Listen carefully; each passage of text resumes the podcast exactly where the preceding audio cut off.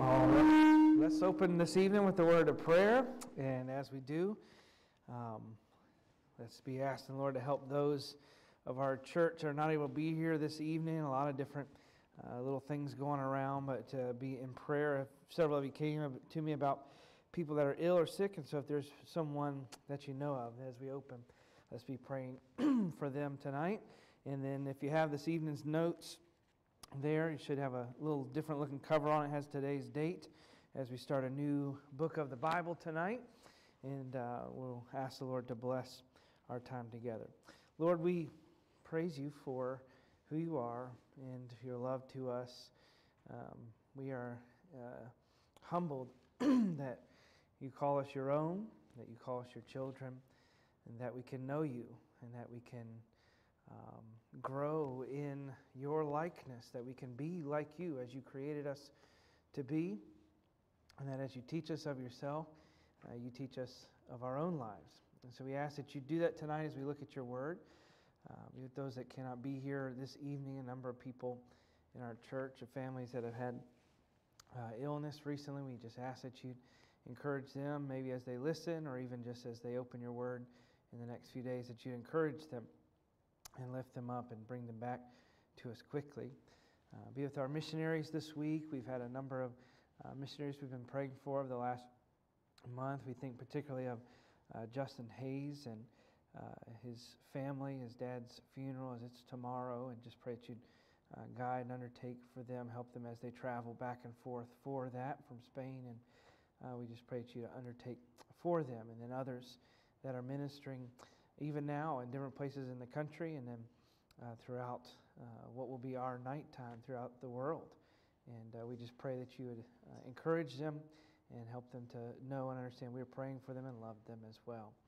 Uh, be with us this evening as we seek to honor you. May our, our prayer, our songs, our hearts, and our obedience worship you tonight. And we pray this in Jesus' name. Shall be.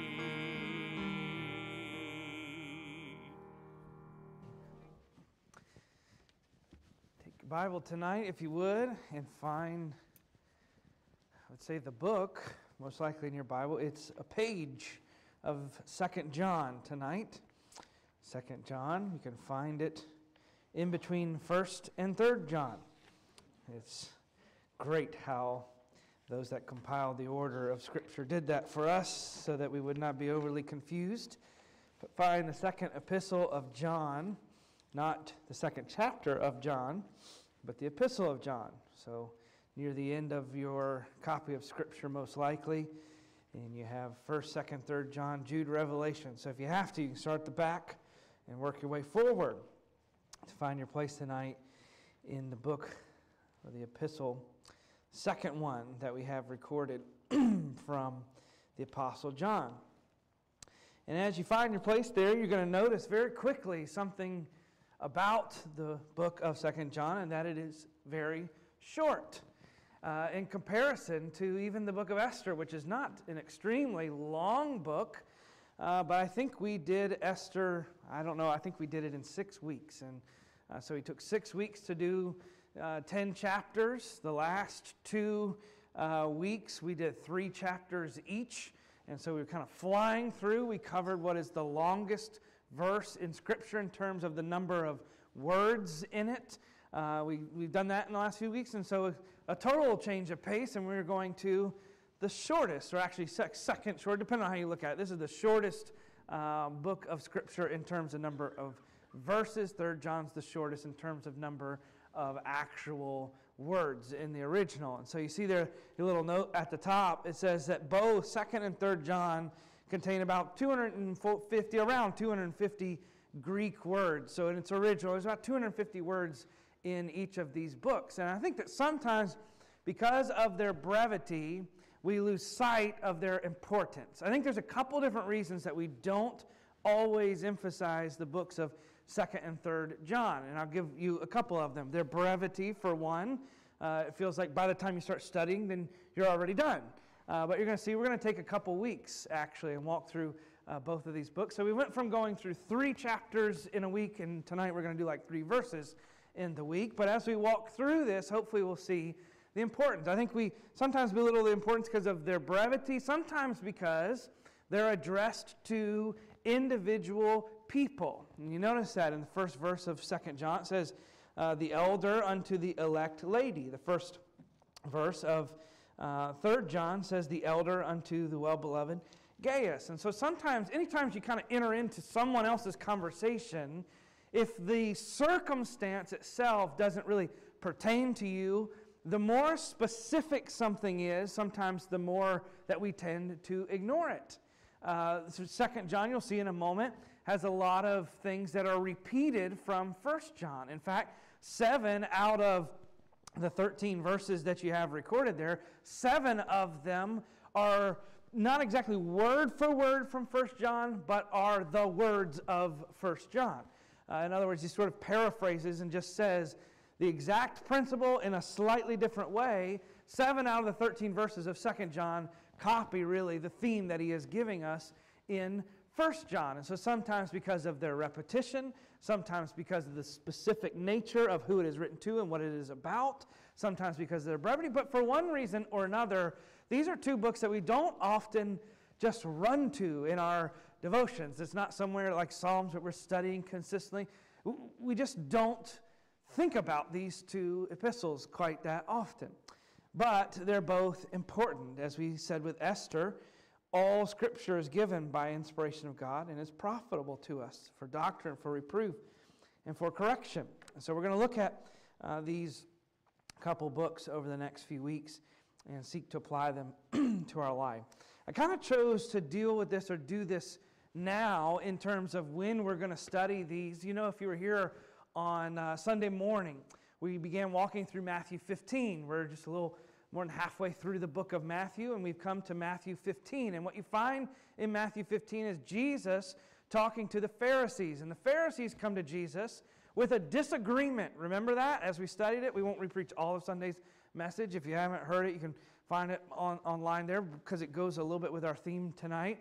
But the theme of Matthew 15, he has this disagreement with the Pharisees. The Pharisees come to him with a very specific rule that had been taken out of the context of Scripture and misapplied. Remember that they had taken the Old Testament law of washing that was for priests and for lepers and for the priests that had touched dead animals they took those washings and they started to apply it to themselves and they broadened the scope of Scripture. So they took Scripture and they widened its application as for what it was intended, and they applied it to people that it wasn't intended to be for. And they, they had drawn that out, and over hundreds of years, this hand washing ceremony had become, in their minds, a biblical, scriptural command that they were following. And remember, they had this contradiction with Jesus, and uh, they say, Why don't your apostles do what the elders tell them to do? They say, Wash your hands a certain way. And Jesus' reply to them was, Why don't you do what God tells you to do? And he gave them the example that they had abused the law of honoring your father and mother, and they found a little loophole that wasn't in Scripture. And his, remember, his wording to them was this He says, Your problem is that your mouth sounds great that you obey the Lord. Your heart, though, is far from him. And remember the cause that, they, that Jesus identified? He says, Here's why your heart is far from God. You teach as doctrines the commandments that men have given. He says, You teach like it's scripture the opinions of mankind or of your teachers or of your elders. And he says, It has drawn your heart to focus on your rule or drawn your heart to focus on the specificness of how you're living outwardly and inwardly you have completely moved away from the Lord. And so in Second John, we're going to find another type of conflict or controversy. And it goes a little, not in the same exact vein, but in how do we handle these things. So let's give a little bit of background to the book. You see there a good portion of your notes give that detail. We won't spend long on the background, but I do want to give you some things so that you can understand it as we walk through. It's written by the Apostle John. Now, how do we know that? Because look, if you would, in the first verse The elder unto the elect lady and her children, whom I love in the truth, and not I only, but also all they that have known the truth. Now, there is nowhere in this first verse and through the rest of the chapter or the book that identifies John as the author. It's not a typical greeting where he would give his name. However, all throughout church history, from the very people that received the first letter, all of the early church history, this has never really been in contention. It's always just been known John wrote this. And if you get into the technical detail of it, and you're to read some of the original language in the Gospel of John, and you read First John, and then you read this, you can see very clearly it's the same person writing it. So you have John is writing it, and he's writing it in about 90 to 95 AD, which makes it one of the last three or four books of the Bible ever written. In fact, he wrote probably all four of the last books that were written 1 John, 2 John, 3 John, and the book of Revelation were probably the last four written. The Gospel of John was probably written just five or six years before this particular letter. So, with that in mind, thinking through this, let's read the chapter and then we'll give you some more of the background. It says, We just read verse 1 to the elder, uh, the elder, that's what he calls himself here, unto the elect lady and her children, whom I love in the truth, and not I only, but also all they that have known the truth for the truth's sake, which dwelleth in us and shall be with us forever.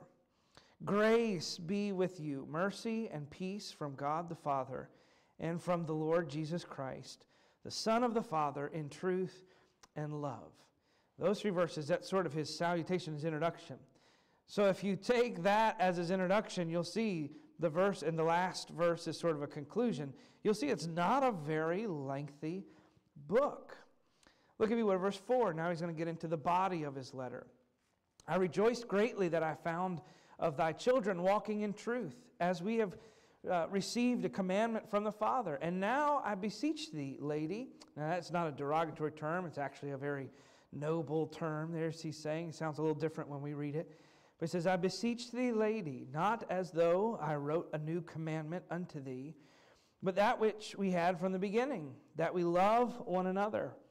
And this is love, that we walk after his commandments. This is the commandment that, as you have heard from the beginning, you should walk in it.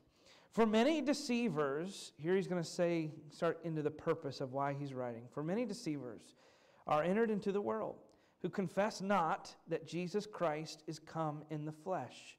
This is a deceiver and an antichrist.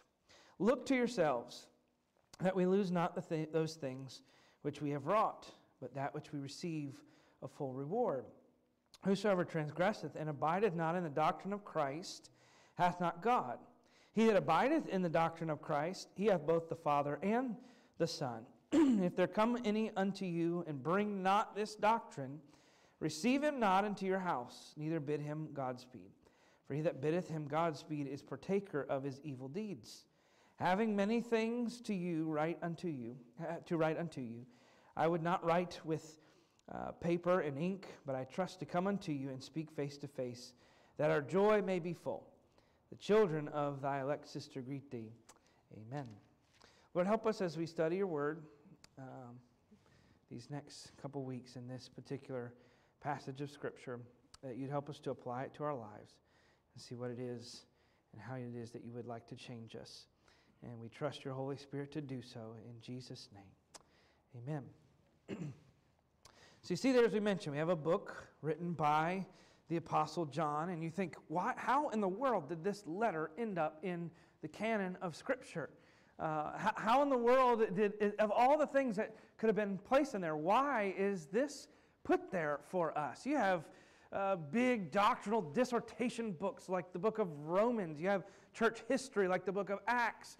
You have uh, the recordings of Jesus' life and ministry and his death and resurrection in the four gospel accounts. You have letters written to churches addressing the early church real problems and establishing and teaching them doctrine. And now you have a letter addressed to an individual lady about a very specific topic, and it's a very short book. So, how did it end up there?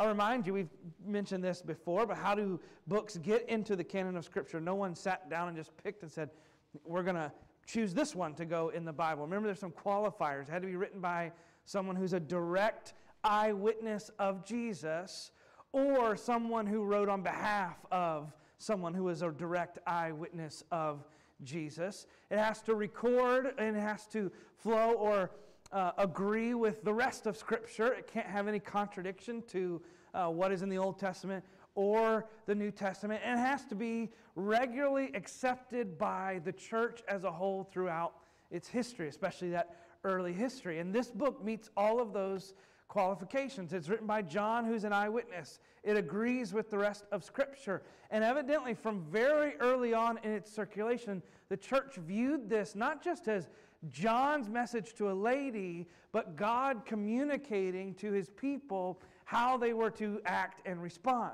And so, with that, we have the book of Second John. Notice, it is addressed first. I want you to notice something about it. It's addressed to the elect lady and her children. And there's a lot of discussion as to whether or not this is an individual lady uh, or a metaphorical title for the church. And I'll be very frank and honest with you. Throughout different years of studying this, and even throughout the last little bit studying as we began to approach and preach this, I can kind of go back and forth sometimes on either one as to what I think. You take 50 commentaries and read 50 commentaries on Second John, I almost guarantee 25 are going to say it's an individual woman, 25 are going to say it's a metaphor for a church, maybe the church in Ephesus. You listen to different respected pastors and Bible teachers preach, they're going to split half and half on this. And so I'm going to give you a couple notes for each one.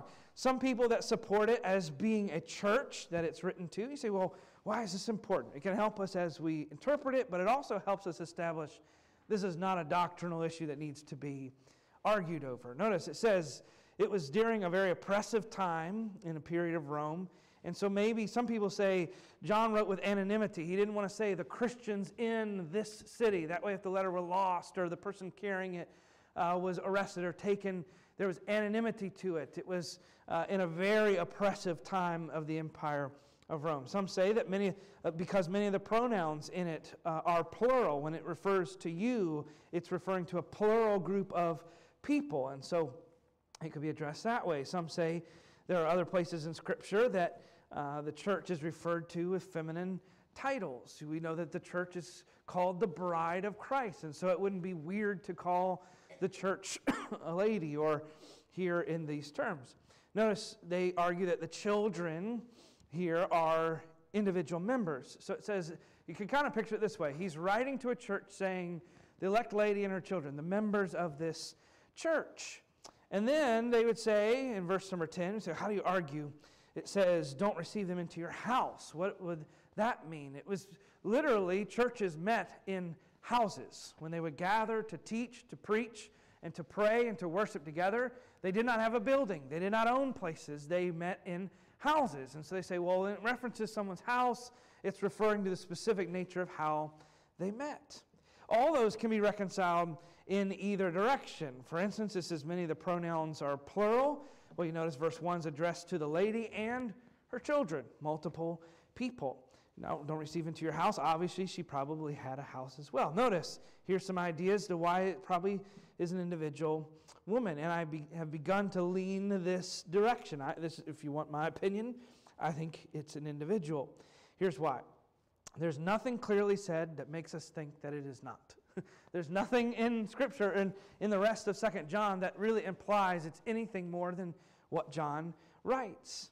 The letter would be redundant. He had already sent First John just a short time before, and now seven of the 13 verses are pretty much the same thing that he said in First John. So it'd be kind of redundant to send First John to a church and then send a really short letter to the same church or group of churches saying almost the same thing.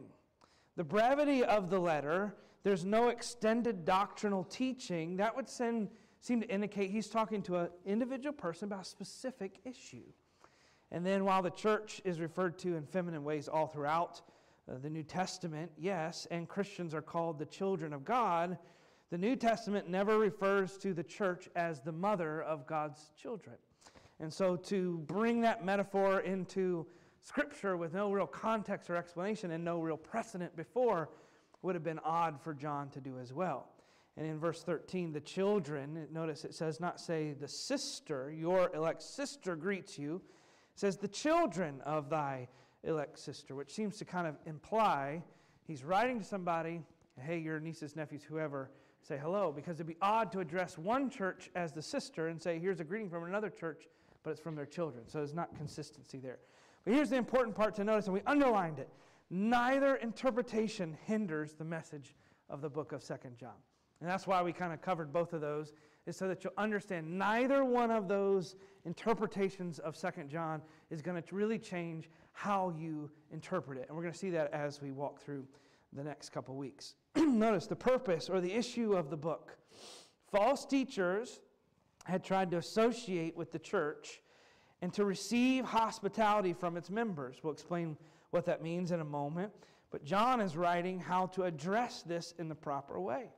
Historians record, and we're going to uh, give you some specifics on that in a minute, but they would record how itinerant teachers had sort of started to take advantage of the early church. Remember when we studied Second Corinthians and it talked about the false teachers that had come in to the church at Corinth?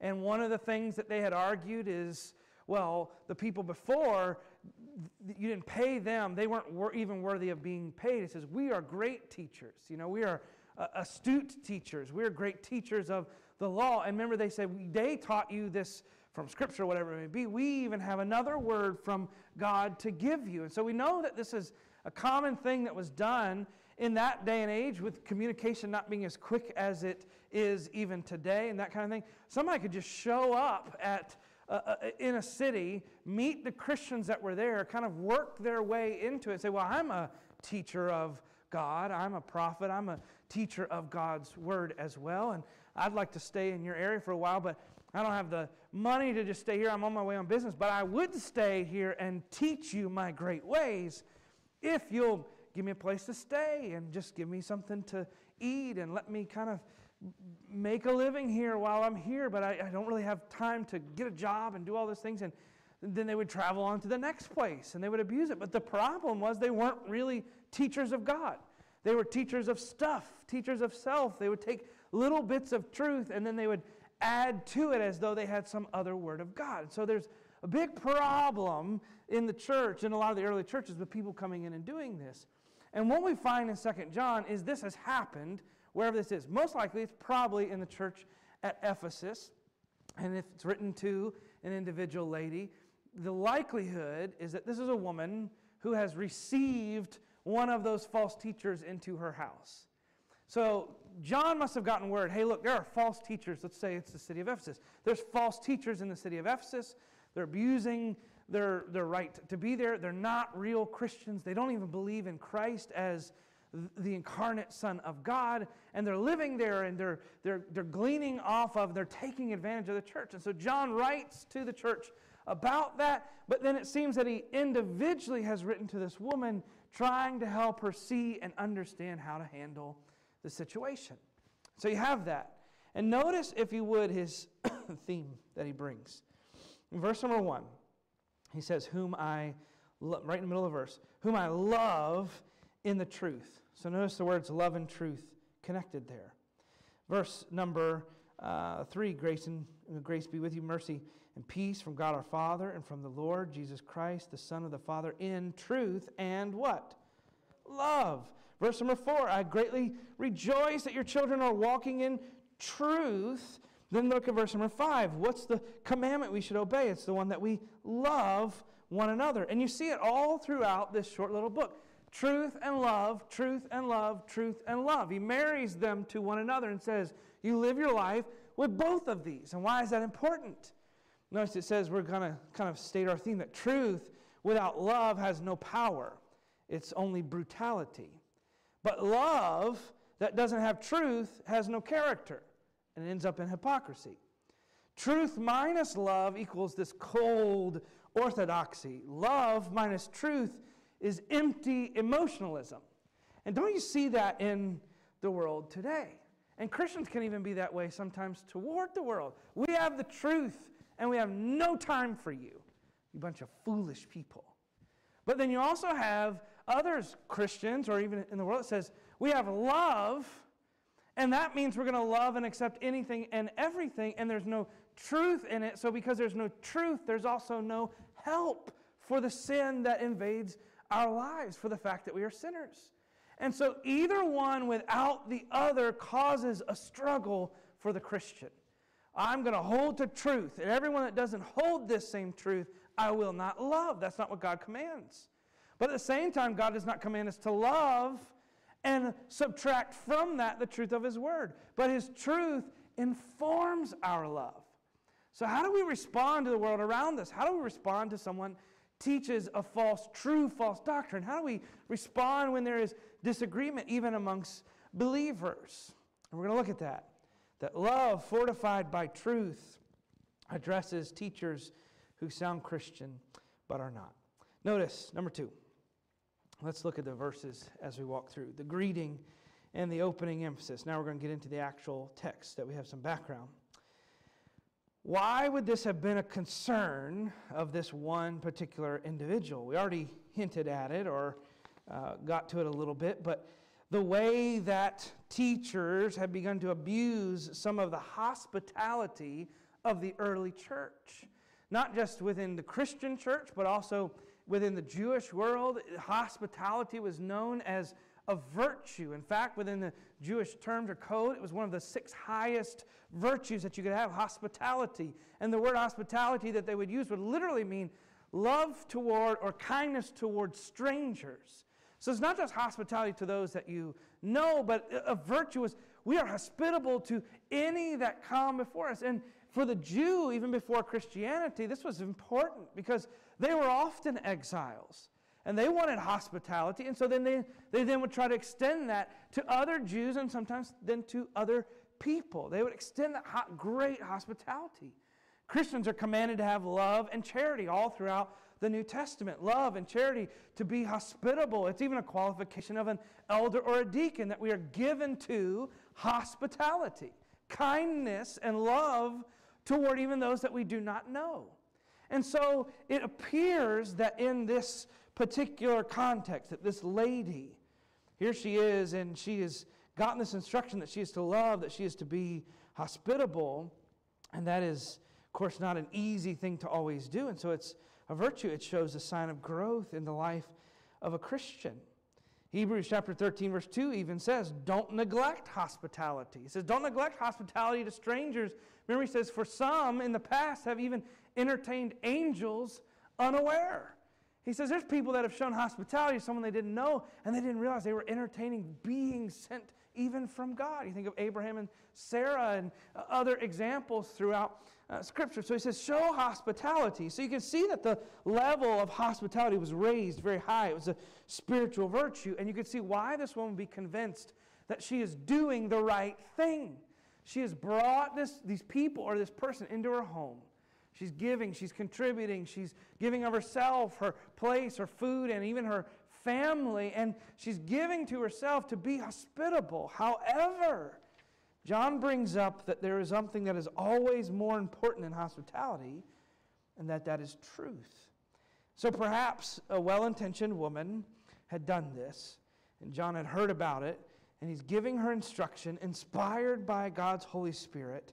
And this personal letter becomes a very public impact for the early church as to how they were to handle this.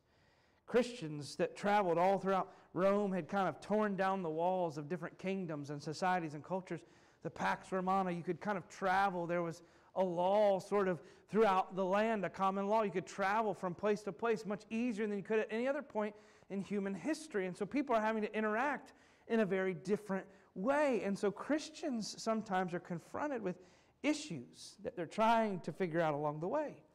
And so when someone comes into their midst and begins to teach something that is contrary to Scripture, how do they approach it?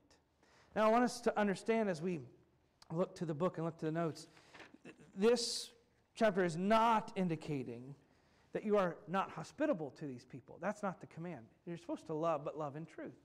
It's not saying that you can never have someone come in your home that is not a Christian or that doesn't believe in Christ. I know people that will uh, have a Jehovah's Witness that will come knock at the door and they will not let them through the threshold and they'll kind of quote from Second John saying, I cannot let you into my house because you don't believe in Christ. The way they do, they won't have other people that are not Christians into their home. It's not saying that someone cannot come into your house But what it's speaking here is the submission to their authority and the influence that someone had begun to consistently have in their life. It's not saying you can never associate, you can never talk, that you got to just start some uh, group or sect of people over here and never interact with people that don't believe in Christ. No, we're actually to bring people to Christ.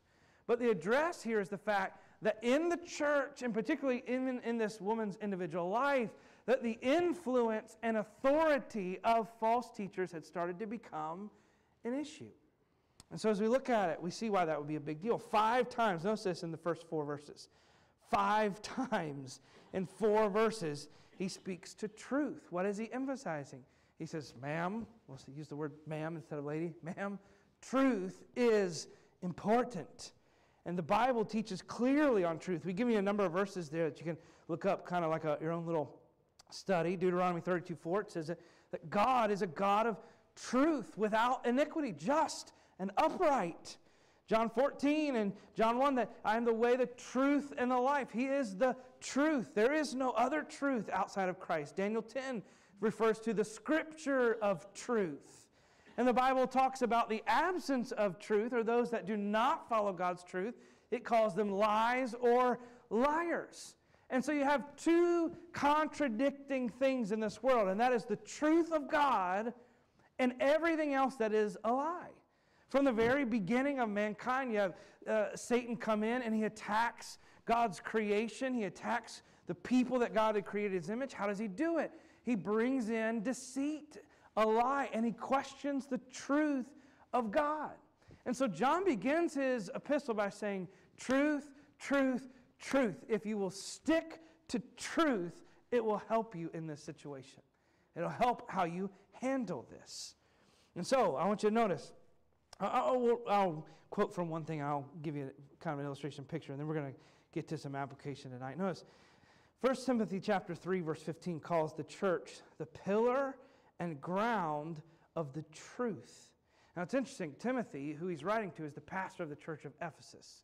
I'm going to put it up on the screen tonight. You can Google it pretty easily. You just search Temple of Diana, and that is, was in the city of Ephesus. And if you ever Google it. It's not there today. Portions and remnants and uh, different ruins of it are there. But historically, there's drawings, there's pictures, and there's descriptions in historical writings of the great temple of Diana in Ephesus.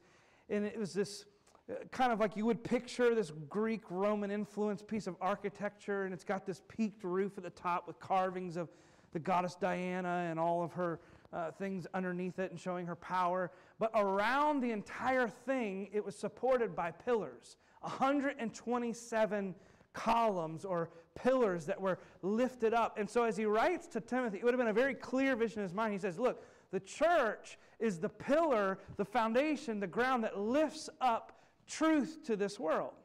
And he would have very easily been able to visualize yes, like these pillars hold up this false god, Diana, the church is to be this massive group of pillars holding up truth.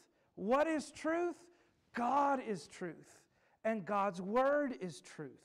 We are to be a monument as a church to truth. We exist to represent and proclaim the truth of the gospel. To ask yourself for a second what does your life most lift up? What does your life most display? And notice it doesn't say a part of truth or a portion of truth or a verse of truth but the whole of God's Word, who God is, how He's interacted with His people that He created, and how He sent His Son, and how we know Him in those truths of Scripture. That's what we're to lift up. I want you to notice, He says in His first few verses that He says He loves her, but He loves her based in the truth. He says in verse 3, there's blessings of God, grace, mercy, peace be with you, but it says that comes through truth. And then in verse 4, truth is not just intellectual knowledge. He says, I was glad to hear that your children walk in truth. He says, I'm not just glad you know it, but you're living it. It's practically applied to life. And so, I want to get to just a practical point tonight. We're really going to get into the kind of the crux of Second John next week. But before we do, I want to just take a moment and look at the first four verses. And I want us to note John's example of how to help someone. how is he going to help her? Now, this is a woman who is a believer. Notice it says in the first few verses that he loves her, and all evidently she is very known. I don't think he's just trying to boost up her ego here. Whether she, she has some sort of leadership role amongst those early Christians as far as her influence and her example, that people were looking to her and how she is raising her children, how she helped those that began the church that are there. If it's in Ephesus, she's probably a great help to Timothy. It doesn't tell us a whole lot. But it says, evidently her fame has kind of spread. This church got started at Ephesus, and there's this one woman who serves Christ in an unbelievable way. And John says, I love you in truth, and everybody that knows about your knows of you loves you as well. And so we know that she's a believer, and yet she seems that she has taken someone into her home that is a false teacher. Doesn't say that she has agreed with the false teacher, but she has made a decision in how she's going to associate with something that is not from God's word and that is not truth. And I want us to notice tonight for a minute in a practical way how does John help a real believer who has tied themselves to something that is not directly from Scripture? How does he do that? And I want you to notice it's not how we may think. He does not blister her up one side and down the other. Notice, he writes the letter to the individual, not to the church. He doesn't put it in First John. He could, it's, it's this long. He could have t- attached that to First John and said, Oh, by the way, let me address you about this as well. He could have addressed her in the book of First John, but he doesn't. He addresses her individually as a believer of someone that she has come to this place and she's believing something that is not real truth or is emphasized in a different way. So, how does he help her? He doesn't blister her, he doesn't call her out in some public, embarrassing way. He does not give her an ultimatum, and he does not rebuke her in a way that would break her faith. But notice what he does, and we could follow the example. Letter A, he encourages her in who she is. Notice in verse number one, the elder unto the, notice this, elect lady. The word lady is a term of high esteem. It's curiosity. They actually would even use it as a name. It would be like naming your child grace, love, or peace. It's, but it's the term lady. He, they named her this. But notice he says, the elect lady. He says, You're chosen. You're a child of God. And so he does not begin his discourse with her by insulting her. He doesn't begin by addressing her in a demeaning way. He doesn't talk about her like she's dumb. He doesn't talk about her like if she does this, it's going to ruin her life. She says, Hey, you're a child of God. And that's why I want to come to you with this. Elect, she's a chosen child of God. Notice he confirms his own personal Christ based love for her. I love you in truth. Then notice he expresses the love of all who are truly, all the others who are truly rooted in truth. He says, Look, here's what he says God loves you, I love you, and your Christian brothers and sisters love you. He, does not say, if you don't get this right, we're going to leave you forever. We're going to attach you and leave you alone. He says, No, God loves you. You're chosen to Him. That will not change. I love you based on the truth of who God is, and that won't change. And other Christians, if they really are truly part of God's family, they love you as well. So he begins helping her by affirming who she is in the Lord and by who she is in God's family.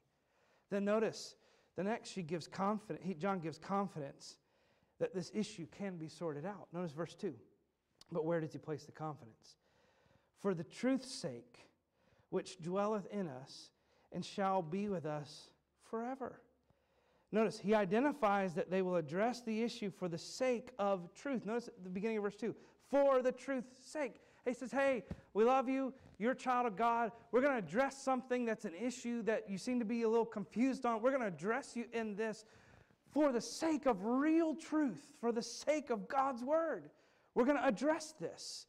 But then he declares that that truth lives in us, that it is God's word to us, and as the Christian, God's spirit living in us. He does not say, I have all the answer. He says, Look, for the truth's sake and by the truth that is in both of us, we are going to figure this out. And then notice, he holds, the tr- he holds to the promise that truth will be with them forever, that truth does not abandon them in difficult circumstances, even when it is uncomfortable, Even when this woman has to go to the people that she's letting live in her house and say, ah, I've made a mistake. It's going to be an uncomfortable situation. But he says, hey, look, the truth is with you, the truth is in you, and the truth will not leave you if you're a child of God. And so he encourages her in who she is.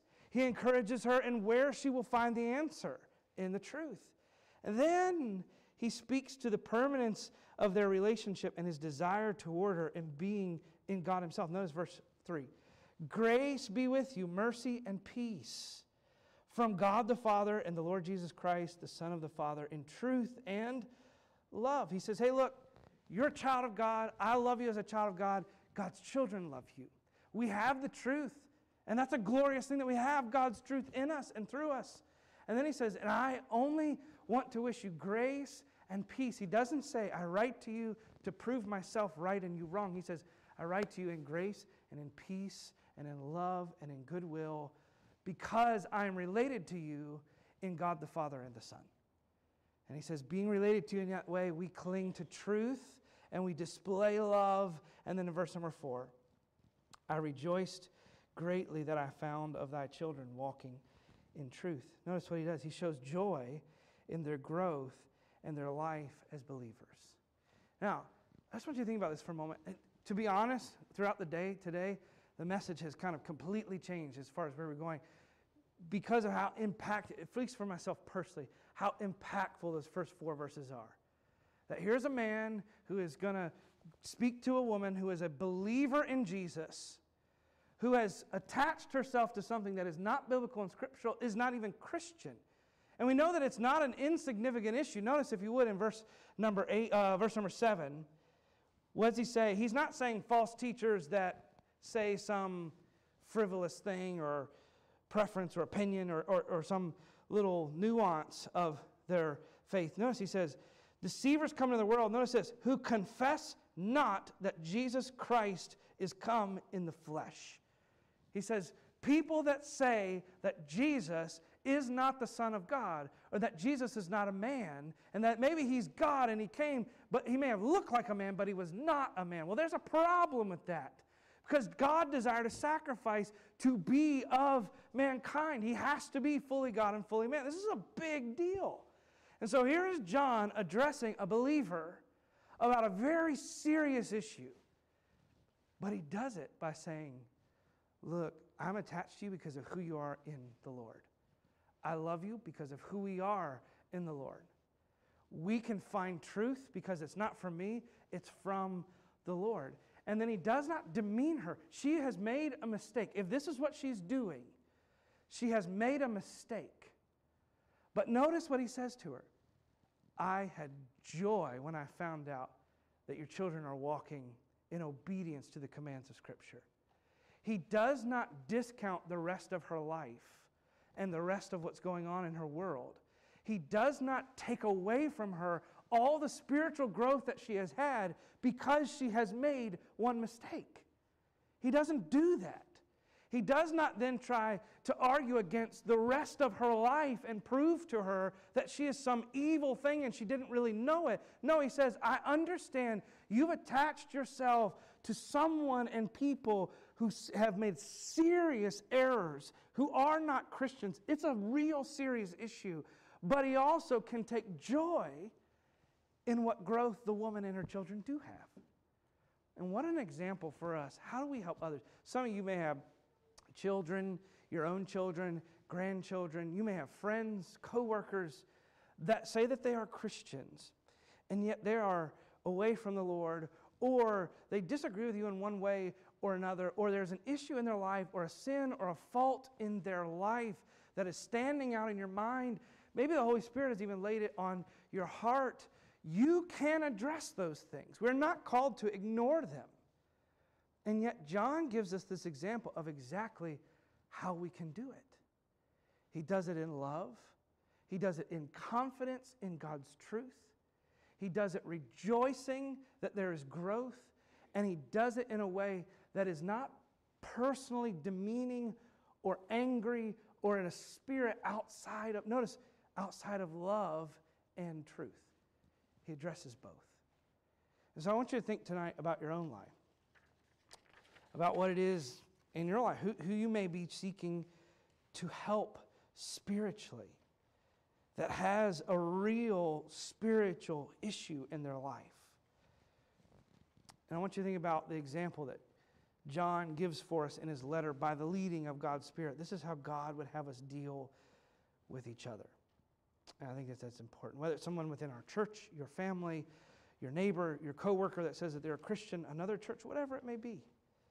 But God has given Christians the same Father, the same Savior, and the same Spirit.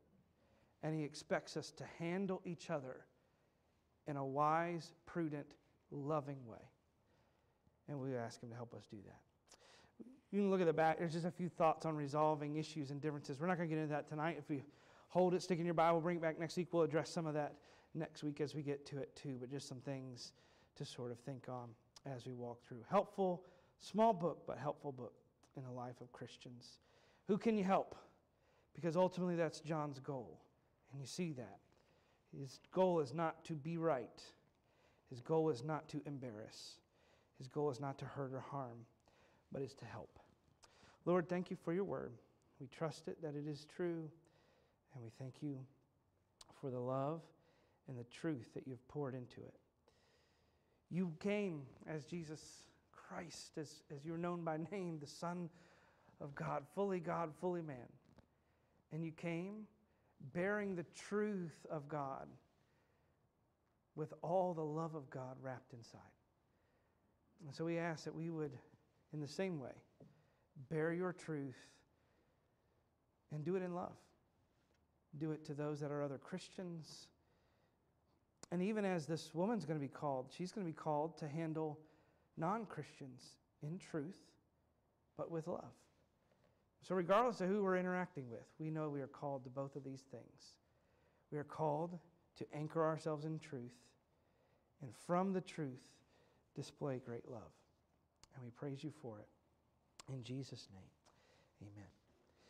Take a look, if you would, at the back of your bulletin tonight, and we can pray over a few things. Uh, not a lot of add ons in particular this week, and so we'll jump right into uh, praying. But if you would, remember Patricia Wilmoth in particular had uh, shoulder replacement surgery today. I tried to call this afternoon and just check. I have not heard back yet as to how that went. I'm sure uh, they were thinking about sending her home today. They weren't sure. Uh, depending on her pain level, they may keep her overnight. And so, if you would be in prayer for her, and we'll give you an update Sunday as we have that. And then several other friends and family that we've been uh, praying for and praying about and uh, praying for the ministries of our church as well. I'd like to take a couple minutes, and uh, if there's somebody sitting here, I encourage you uh, just turn around and, and, move a seat back, move a seat over, and let's spend three or four minutes tonight in prayer, share a request, and then ask the Lord to uh, work in our lives together. And we'll come back and be dismissed in prayer in just a moment.